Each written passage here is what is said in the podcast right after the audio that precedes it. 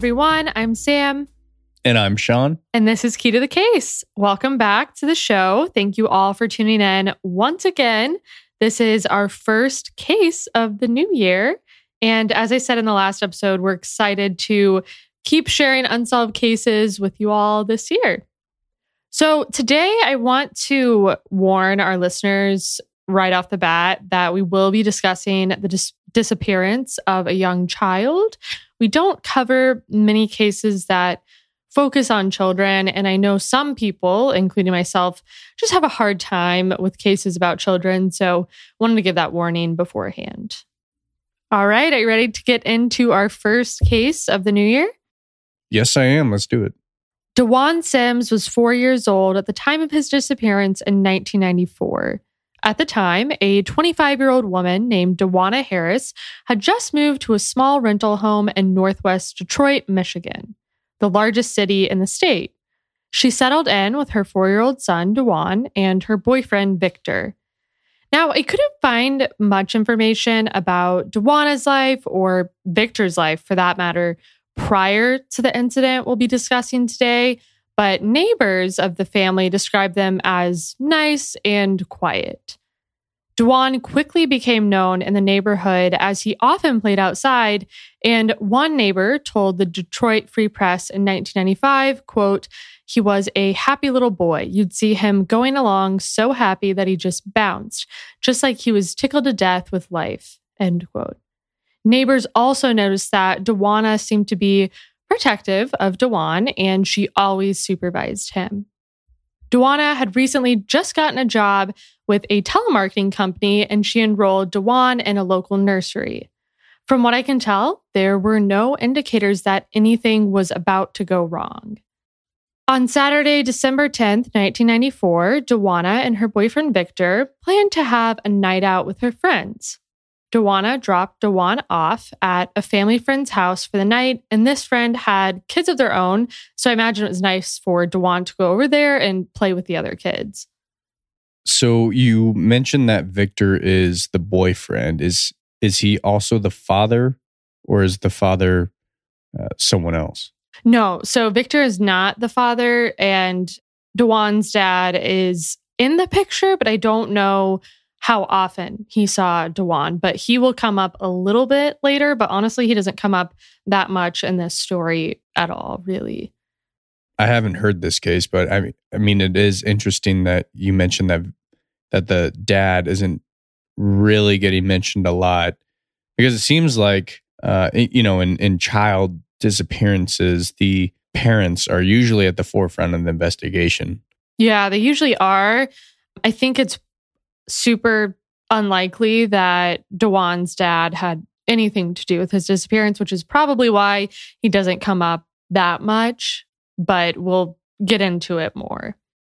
So the friend who was watching D'Wan said that D'Wan shared that he was excited to go to the mall the next day with his mom, and he hoped to get a Power Ranger toy. The following morning, DeWanna picked D'Wan up from her friend's house, and they set out for the day. They first stopped at a nearby supermarket to get yogurt to share, and they then stopped at a laundromat where she did 5 loads of laundry, and D'Wan watched cartoons. Which, it doesn't matter, but 5 loads of laundry for 3 people is an excessive amount of laundry to me, but we don't know if maybe she only did laundry once every 2 weeks or something. Yeah, I mean, I guess a load could have been cheese, a load could have been towels and stuff. A load could have been other clothes. Yeah. She definitely could have been washing bedding, or she could have been one of those people who separates their clothes out by color and washes them that way. That'll definitely add up your loads quickly. Yeah. Then again, a 4-year-old's clothes aren't really that big. I know. That's what I was thinking. Like small clothes, right? So their last stop was D'Wanna's mom's home, and her name is Beverly, and they stopped there to borrow a vacuum. The pair returned home to put the laundry away, but a short while later, sometime between 1:15 and 1:30 p.m., D'Wanna decided to go to the mall to do some Christmas shopping. She indicated that she initially didn't plan to take D'Wan, but when she saw her boyfriend, Victor, was resting, she decided to bring him along so as not to disturb Victor. This contradicts what D'Wan said that morning to DeWanna's friend who watched him. If you recall, she said he mentioned how he was excited to go to the mall. It seems like he knew that they were going to the mall. Yeah, I suppose since they're a couple weeks away from Christmas, maybe DeWan overheard his mom telling Victor that she was going to go to the mall and get him a Power Ranger for Christmas. And DeWan took that as, oh, me and mom are going to go to the mall and buy the Power Ranger together. Now, yeah, I'm just trying to figure out why he thought he was going to go to the mall versus her going to the mall and then as a afterthought bringing DeWan with her, you know? Yeah, that's a good point. I can definitely see a scenario where he overheard that conversation, or maybe she mentioned, you know, one day she would take him to the mall to get a Power Ranger. There could be a reasonable explanation there, I think. D'Wan was seen getting into his mom's red Ford Thunderbird between 1:15 and 1:30 when they left. It's unclear who exactly saw him get into the vehicle, but I'd have to presume it was a neighbor or someone driving through the neighborhood since they were leaving home. But this detail is not widely reported, so I have some questions about the veracity of it. DeWanna and D'Wan headed to Wonderland Mall in Livonia, which is a western suburb of Detroit. DeWanna would say that this drive from their home to the mall took about 30 to 45 minutes. Their home was located on Vaughn Street, and the route she took was Vaughn to Warren to Telegraph to Plymouth, which makes total sense when I look at a map. What doesn't make sense is why this drive would take 30 to 45 minutes. When I put it in Google Maps, it looks like this drive should take between 15 and 20 minutes based on where they lived. I suppose with traffic, it could take 30 minutes, but it kind of seems like a stretch. I mean, we're talking about city streets, not highways. She might have stopped off to get, went through a drive-through and got some food, or she never said she did. I think that's okay. The part, yeah, that makes it confusing. To our listeners, I know we have quite a large number of listeners in Michigan. I'm not sure about Detroit specifically, but those of you who are familiar with this area or have lived in this area, I'm sure you know these streets. And I would like to get the perspective from someone who has actually lived here and maybe even driven this route to say if this seems strange or not. The point I'm trying to make is that the basis of this story, if it's being reported correctly, doesn't make a lot of sense. But there could be a simple explanation for this too. It could have been misreporting. DeWanna said they arrived at the mall between 1:45 and 2 p.m. and they parked in the parking lot nearest to Target, which is where they entered. This Target store would then connect you to the rest of the mall, but they browsed Target for about 45 minutes. Some reports say that DeWanna felt the store was too busy, so they left and headed to the entrance to the rest of the mall without making any purchases. They strolled past the food court in various stores when a Power Ranger toy caught DeWan's eye, but DeWanna told him they weren't going to get a Power Ranger. As they walked, D'Wan was a step or two behind DeWanna. DeWanna said and explained that she didn't always hold DeWan's hand because he liked to be independent. She said sometimes when they went to the grocery store together, DeWan would be in one aisle while she would be in another. So they continued to stroll the mall until suddenly DeWanna turned around to say something to D'Wan, only to realize that he was nowhere to be found. DeWanna panicked pretty quickly and started searching for him on her own. She checked various stores and hallways, and when she didn't see DeWan anywhere, she went back out to the car in case he went out there, but he was not. And I don't really know how a 4-year-old would remember where they parked. I mean, I hardly even remember where I park most of the time, but I understand why she would go out there and look. Was she shouting for D'Wan? Was she yelling D'Wan's name through the mall? I would be if I lost my kid. I'd be shouting my kid's name. I don't know. I mean, I don't think there was any shouting going on. I totally get where you're coming from. And she actually searched, she would say, on her own, somewhere between 30 minutes and 2 hours, depending on what source you use. And she didn't ask anyone for help, which I think most people would agree is strange. If I was searching for 2 hours, I would go like straight to the, sure, there was a mall police. Security, mall, yeah. Security, yeah, situation there. I would go straight to them and say, hey, I lost my kid. He's this height. He's 4 years old. He was wearing this, blah, blah, blah.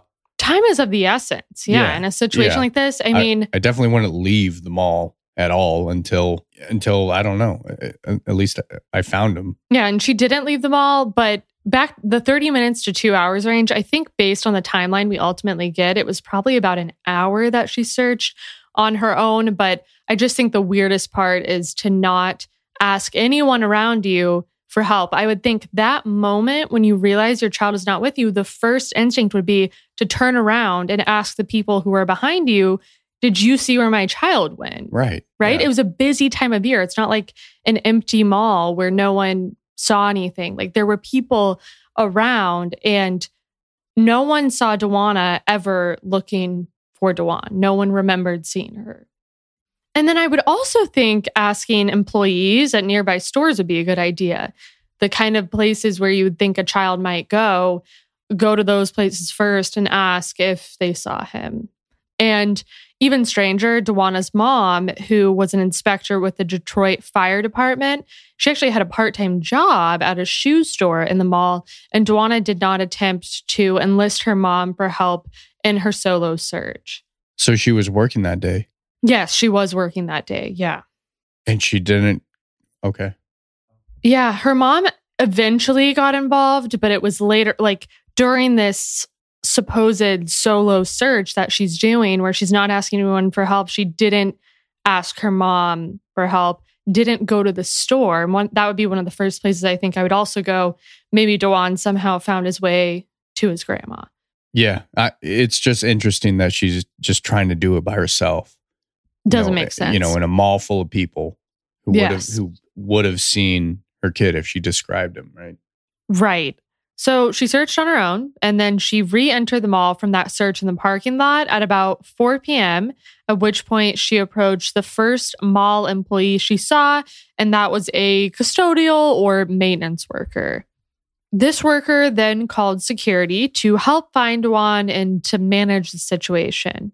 A parent being unable to find their child at the mall was far from an unusual occurrence, especially in the busy season, the holiday season. Mall security was dealing with this kind of situation multiple times a day. They reassured DeWanna that everything would be okay and that DeWan would turn up in no time because the kids who go missing temporarily always turned up, usually just having wandered off to the arcade in the mall or the movie theater or some other exciting part of the mall. So you said this was 1994, right? Yes. Do you know if CCTV technology was around back then? There were security cameras, okay. Yes. And that's going to be a big part of this case. So just hold on for that because we will get into it. When it became clear, after about 45 minutes, that DeWan was not inside the mall, the police were called to the scene. And DeWanna finally informed her mom of what was going on. So did DeWanna and her mom have a pretty close relationship? They seem pretty close to me, yes. So it's not like this was her estranged mom who just happened to work at the mall that day. Like they had a close relationship from everything I could tell. DeWan's disappearance was rightfully treated with a strong sense of urgency from the outset. Livonia police searched the mall extensively, checking every nook and cranny, and they came to the same conclusion as security did, that DeWan was not in the building. They then retraced the route DeWanna drove from home to the mall and were joined by the Detroit police, Michigan State Police, and the FBI to check alleys, abandoned buildings, rivers, parks, cemeteries, ditches, and garbage bins along the way. Helicopters with heat-seeking equipment were used, and there was no sign of DeWan anywhere. Fortunately, the mall, as I mentioned, was equipped with security cameras, including at the target entrance and the other entrance she used to get back into the mall after DeWanna searched outside. It was a little bit surprising to me considering this was 1994 and we've discussed much more recent cases where there are no cameras involved, and it's always such a disappointment. And in this case, the entrances to the mall were equipped with cameras. And I believe there were other various cameras inside the mall. However, I don't know if that moment where DeWanna said DeWan vanished when she turned around and he hadn't responded, I don't know if that would have been captured on camera. But once you learn what I'm about to tell you, you'll see why these cameras were such a salient part of the investigation.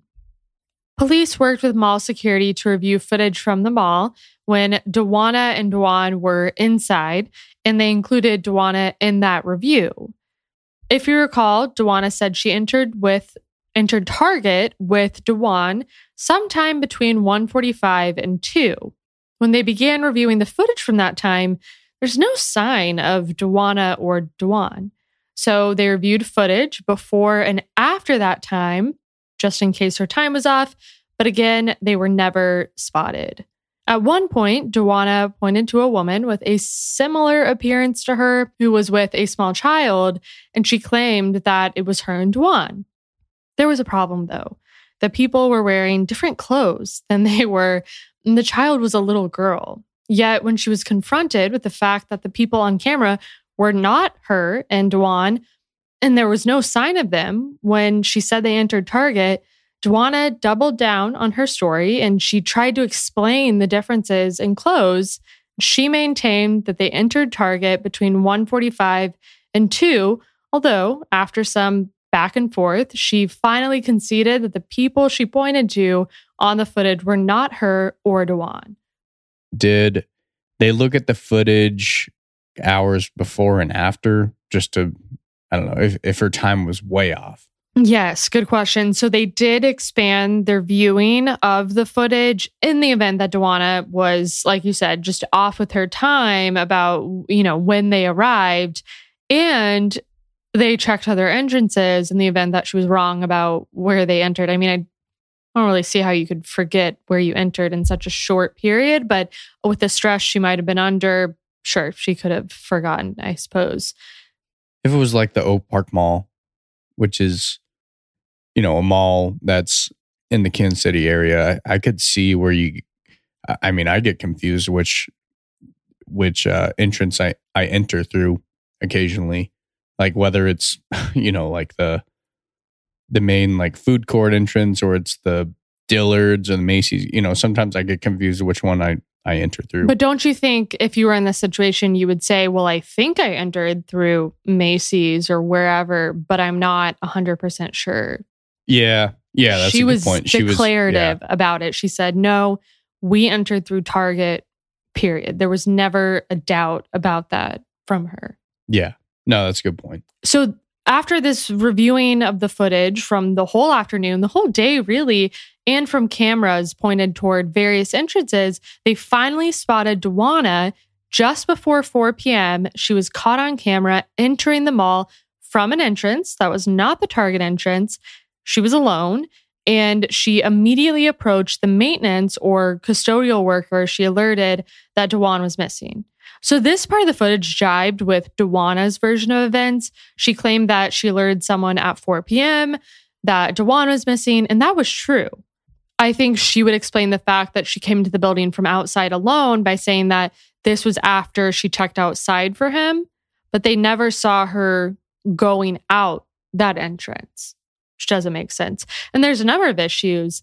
I mean, why had she not shown up on camera until 4 p.m.? Wouldn't she have been searching for DeWan for the hour or 2 hours or 30 minutes or whatever it was that she said she did? She never attempted to change her story to fit the camera footage. So if she really entered the building with DeWan through Target, why could the police not prove that? DeWanna was never able to provide an explanation for the content of the camera footage that didn't align with her story. Now, DeWanna's mom, Beverly, was asked pointedly by a reporter why her daughter's story wasn't matching the video footage, and her position was essentially that her daughter was telling the truth, and she said that a Target spokesperson said that there could have been a glitch with the camera. The glitch comment was pretty vague, but it's the only explanation I could find for the discrepancy. It was bothering me how they weren't really addressing it. Like, she's sticking to this story, right? But there's factual information, this video footage that is not aligning. Like, at least come up with a lie for why your story doesn't match or try to adjust. I mean, that might be a little more believable than just, nope, I entered through Target, we walked in, blah, blah, blah. Like, that never changes. The footage, I would assume, has a timestamp in the corner that shows, okay, we're recording at this time of day. And I'm assuming it's pretty continuous from the footage that they watched. Yeah. So I don't know. I mean, I think they would have noticed if there was a big jump. Right. Oh, suddenly, 1:45 is missing from the footage. But yeah, that wasn't the case. So I don't know if she's trying to assert that maybe the timestamp could even be wrong. I'm not really sure. Did DeWanna tell her mom that they were going to be there in the mall that day? No, I don't think she knew that they were going to be at the mall that day. Yeah, I guess I'm only asking because it took them, 45 minutes to get there? Yeah, it took 30 to 45 minutes to get there. I mean, that's not a short trip by any means. Well, it shouldn't have taken that long. That when I looked at the directions, it said it should have only taken 15 to 20 minutes. Oh, so okay. I don't know what happened, why it was taking so long. Yeah, I guess, I suppose regardless, if I was going to take a 20-minute trip out anywhere, and my mom was there, I'd be like, hey, stopping by with the kid. Yeah, yeah.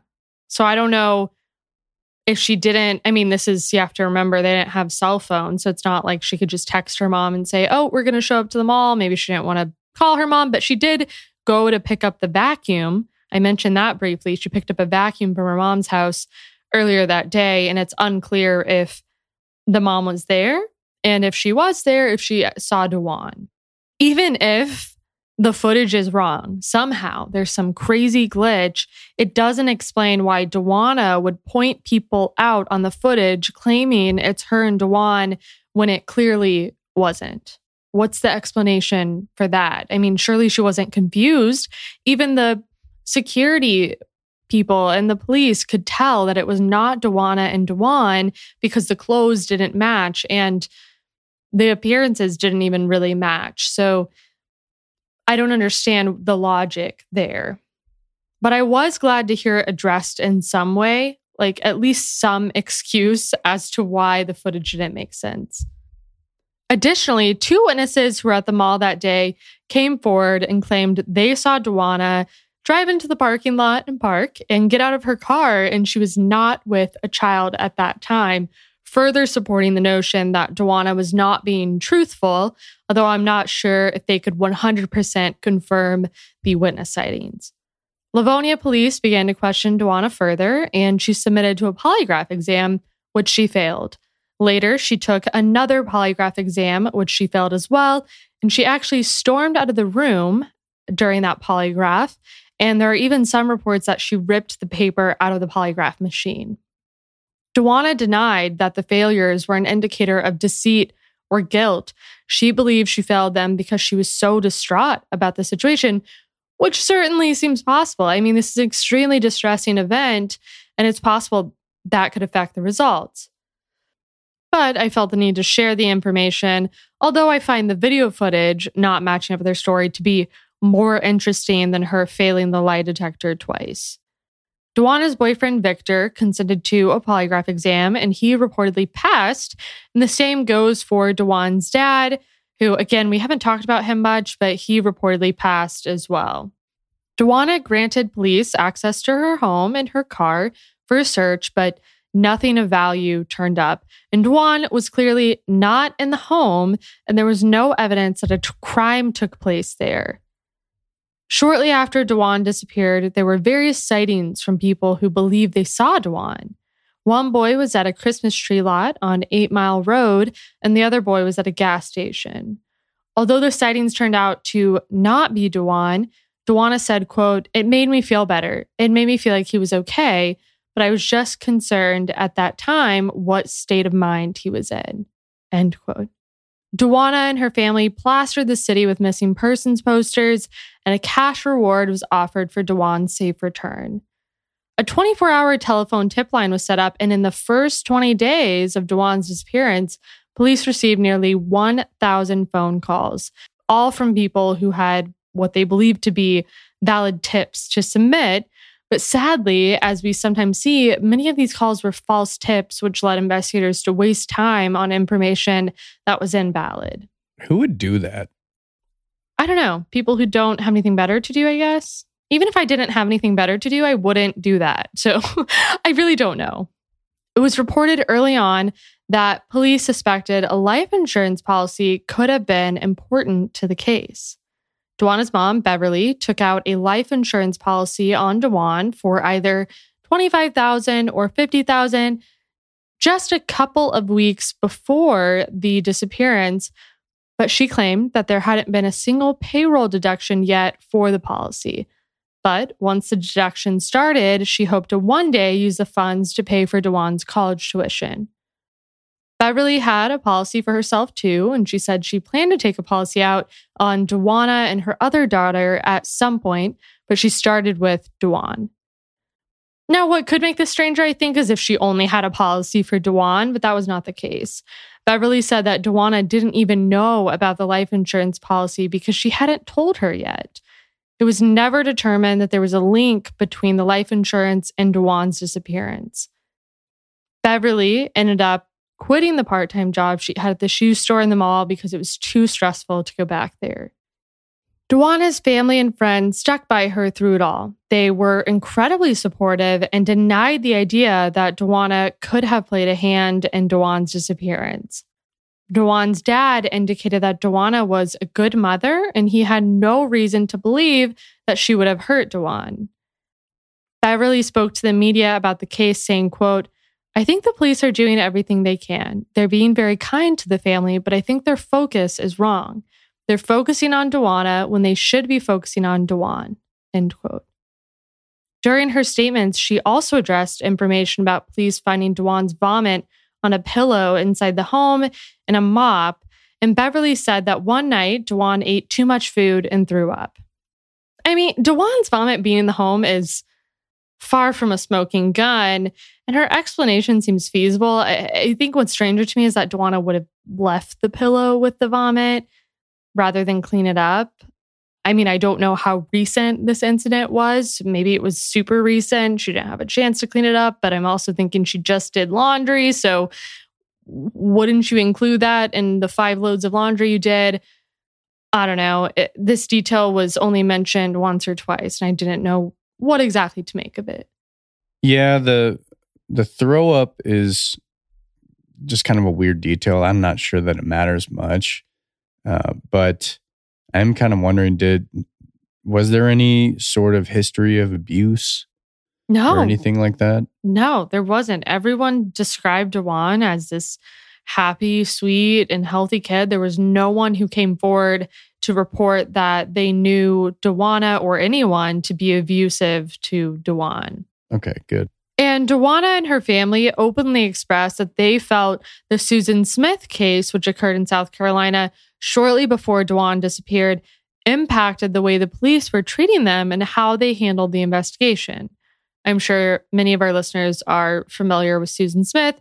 She falsely claimed that her children were kidnapped by a black man during a carjacking, but she later confessed that she killed her kids by drowning them. I personally don't see the connection they were trying to make.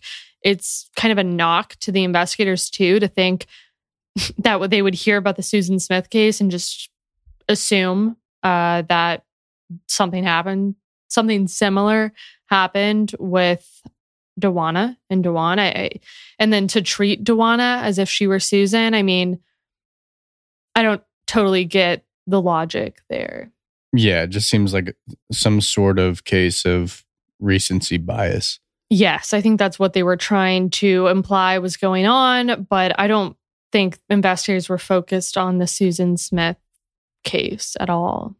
The support from DeWanna's family was in direct conflict with the statements from police that came out pretty early on in the investigation, meaning that the police were not buying DeWanna's story. They openly stated that their investigation led them to believe that D'Wan was never at Wonderland Mall on December 11th. It's difficult to ignore the security footage of D'Wan never entering the building. Yes. I will say it is hard to ignore that. I can't overlook it. I mean, think about all the cases we've talked about where we don't have this kind of concrete evidence. Imagine talking about this case right now with zero security footage. We'd probably just be believing DeWanna's story and assuming that someone kidnapped D'Wan at the mall. Yeah, I mean, we have the footage of her re-entering, well, maybe just entering the mall, but you know, there's nothing that shows her entering the first time or leaving, and I don't think that can, you know, that's two instances. I don't think that can be explained away by a glitch in the system. I know, and there were no witnesses who could place D'Wan there, which I mean, that's easier to move on from than the security footage, but you would think maybe one person might remember seeing both of them if they were actually there. I mean, they browsed around Target for a while. Maybe at least one person would remember. And this case was big news. Like, this was all over the news. It would have been hard to miss. So no one besides DeWanna was able to place D'Wan at the mall, and extensive reviews of the surveillance footage, along with interviews with mall employees and witnesses, brought them to that conclusion that D'Wan was never there. Despite these statements, DeWanna held firm that she had nothing to do with D'Wan's disappearance, and she was only guilty of possibly giving D'Wan a little more freedom than he should have been allowed by not holding his hand in this alleged moment where he disappears. We're about 2 weeks away from Christmas, you know, in this timeline. The mall is probably, what I'm assuming, just crazy busy. And it's a weekend. It's a weekend, sure. And to try to abduct a child in an extremely busy mall around Christmas time. So bold. It just, yes, bold. And I don't know if it's really that possible. I don't think it's that likely. And that's another good point. I was talking about people not seeing them together, just browsing around. But it's even weirder that someone wouldn't witness D'Wan being snatched up by somebody at the mall. Yeah, that's what I'm thinking. It'd be bold and extremely difficult to pull off, I would imagine. I agree. So although police didn't believe D'Wan made it to the mall, I think we can say with a pretty strong level of certainty that D'Wan was alive the morning of December 11th when he vanished. D'Wanna's friend saw him that morning since she watched him. And even if you wanted to go down the path that DeWanna and this friend concocted this story, a different friend of DeWanna's saw him the day prior. And then we have the neighbor who possibly, I mean, maybe it wasn't even a neighbor, someone driving through, I don't know, saw D'Wan get into the car on December 11th. There's strong reason to believe that whatever happened to D'Wan happened on December 11th. Police retraced D'Wanna's actions on that day before the mall. As I said in the beginning, she told the police she did 5 loads of laundry at a local laundromat. When the police questioned the employees at this laundromat, they didn't remember DeWanna or D'Wan being there, but they indicated it was a busy day with many people, including children, in and out, and it wouldn't be unusual for them to not remember a certain customer. You might also recall that DeWanna said D'Wan watched cartoons while she did laundry, and police even tried to confirm if this detail was true, which is pretty incredible because it seems like such a small, irrelevant point in the case. They confirmed that there were 3 TV sets in the laundromat that were not equipped with cable. They reviewed local TV listings, though, from the day, and there were 2 channels that did show cartoons, but none after 11 a.m., which would be when they were there. So I really didn't know what to make of this. I don't see why DeWanna would make this detail up, unless it's just something she threw in to make the story sound more believable. Maybe she misremembered. Maybe she was thinking about a different time. I really don't know. Maybe that was her way of saying he was just watching TV. Yeah, true. She could have said cartoons as and just any TV. Right. It's kind of funny, though, that they went to the extent they did by trying to figure that out. I mean, yeah, that's pretty good investigating. Yeah, they were trying to make sense of the whole day, I think. Like, when was the last time DeWan was known to be alive, to be active, to be doing anything? And I think they had trouble doing that. Police even searched the area around the laundromat and enlisted dogs in that search, but their search was fruitless. And throughout this case, I often read that scent tracking dogs were involved and even at the mall, but his scent was not detected. Another strike against DeWanna in this. I mean, how much more obvious does it have to be that DeWan was not at the mall that day? DeWan's family, though, wanted answers. But the community wanted answers too. Initially, the public was fearful. I mean, to hear that a child went missing in a matter of seconds in a busy mall is terrifying. But the public perception shifted pretty early on once police revealed that DeWanna's story wasn't checking out. Once this information was out, the Detroit Free Press reported that DeWanna and her family sort of retreated from the media before they'd been pretty open with making statements. The local news outlets, which were previously heavily reporting on the case, slowed down and the focus was scaled back. The case seemingly went cold for a while, but despite the fact that the media coverage slowed, investigators were still very much actively working the case. Detective Sergeant Ken Marlowe with the Livonia Police led the investigation at the time, and he told the Detroit Free Press in July 1995, quote, "I look at this kid's picture every day. I'm not going to forget him, and I don't want anybody else to forget him," end quote. Various tips and leads continued to come in and were tracked down, but time and time again, they were a dead end. Police surveilled DeWanna after DeWanna went missing. If she had answers, maybe she would unknowingly lead them to DeWan. But the surveillance never provided any clues. They also followed her after this point on anniversaries of DeWan's disappearance, again, in the event that she would go to a potential gravesite or some other significant location, but she never did.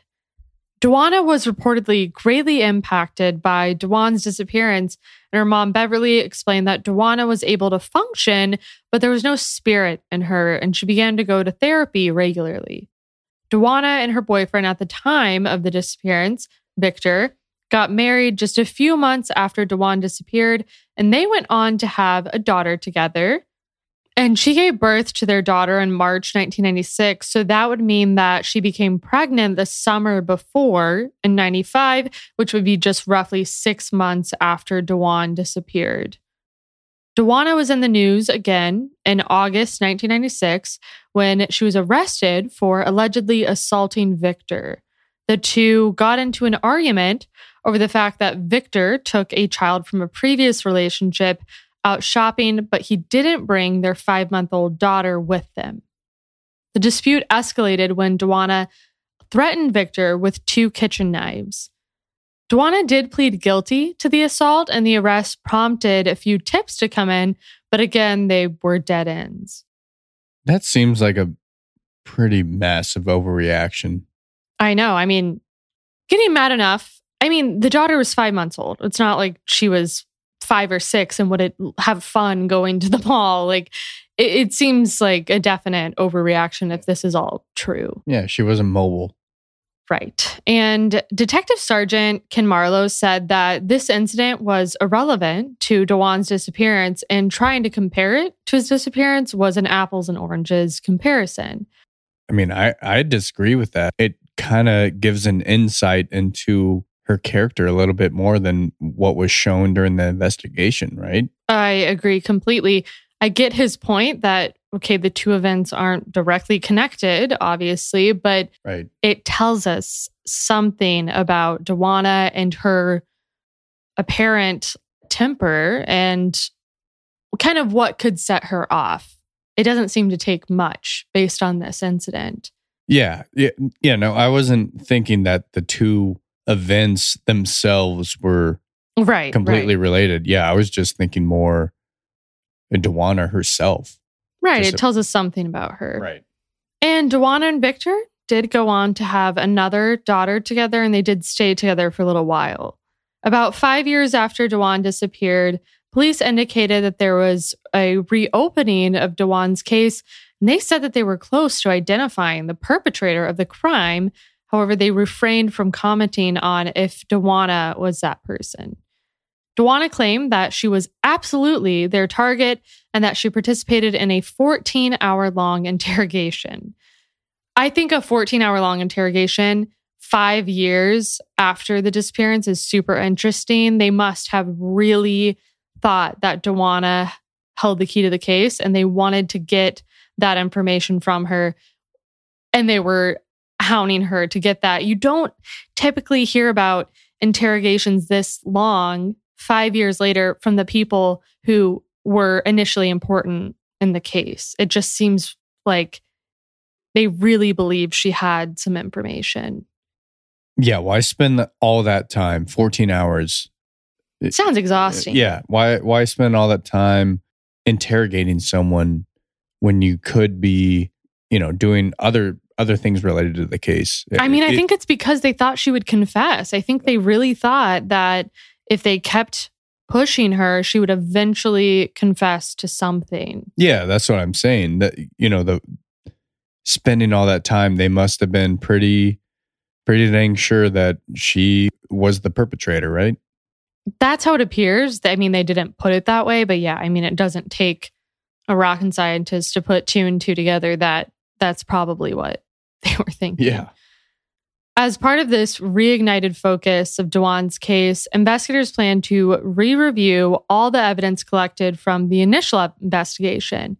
They re-interviewed family members and witnesses, explored phone and financial records, and questioned known pedophiles in the area. The renewed focus and the use of new investigative tactics was promising, but there was very little follow-up after these reports. So evidently, nothing was uncovered that propelled the investigation in the direction of a conclusion. In the early 2000s, the Wonderland Mall closed, and not long thereafter, in 2006, the building was demolished to make room for a new strip shopping center. Another big change came when DeWanna and Victor divorced, and DeWanna moved to Durham, North Carolina, where she remarried and changed her name to DeWanna Wiggins. In regard to DeWanna moving, I think this differs from what we hear in most cases with parents who have a child go missing. I find they tend to stay in the city where their child disappeared from, and sometimes they even stay in the same house for years and years. I think of the Lisa Irwin case from Kansas City. Last I checked, they were still living in the house where she disappeared from. Again, it doesn't prove anything, but it's interesting, the decision to leave. So I'm assuming Victor kept the kids? No, I believe the kids went with her. Oh, okay. Yes. But like I said, DeWanna moving doesn't prove anything. I suppose people can move on in different ways. I just think as an outsider looking in, it's a little sad to see because it kind of feels like she's moving on, not like people need to stop living their life. I think you have to move forward in some ways, but to move to North Carolina from Michigan, it's just, I don't know, it's kind of sad. On the 25th anniversary of DeWanna's disappearance, December 11th, 2019, a man visited the Livonia Police Department and said he believed he was DeWanna. This young man also took to social media with his claims and shared one of the few photos he had from his quote-unquote weird childhood. Personally, when I compare the photo he shared to photos of DeWanna, I see a slight resemblance, but that's all. Their eyes look a lot different to me, and eyes are really one of the quickest ways to compare appearance. Additionally, DeWanna asked this man specific questions that only she would know or DeWanna would know, such as where his birthmarks were, and he was unable to answer those questions, although he did say when he initially reached out to DeWanna that she blocked him on social media. They did end up talking, so I'm not really sure what the order of events, like how that all played out. This man provided a DNA sample to be compared to DNA samples from DeWanna and DeWan's father. It took a year and a half for the results to come back, largely due to the pandemic. But when they did, the match from the man was not a match to DeWan's parents. That's just very weird. Like, I know. Like, why did he think he was DeWan? Yeah. Just, why come forward? What happened in his childhood that he thought he was a missing child? I mean, I guess I'm glad he did come forward if he truly thought he might be him. But yeah, sadly, that was not him. That would be the best case scenario, is if someone came forward one day and said, I think I'm D'Wan Sims. They do a DNA sample and it's D'Wan. Like, that would be incredible. Right. Because, you know, at four, you're not really, at least I don't think you're not forming like formative memories. Not really, no. Yeah. So I don't know if he would remember, being abducted. I mean, that is like a traumatizing thing. Maybe that's something that you would remember, but... Or she could have given him to someone else and they raised him. I don't know. But I should also mention he was a fresh four. He had not been four for very long. It's not like he was four about to turn five.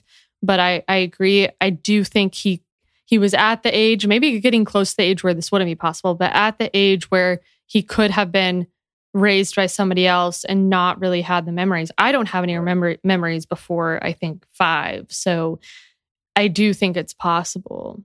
Victor passed away in 2019, and then nearly 26 years to the day of DeWan's disappearance in December 2020, DeWanna died suddenly from a heart attack. She was just 51 years old.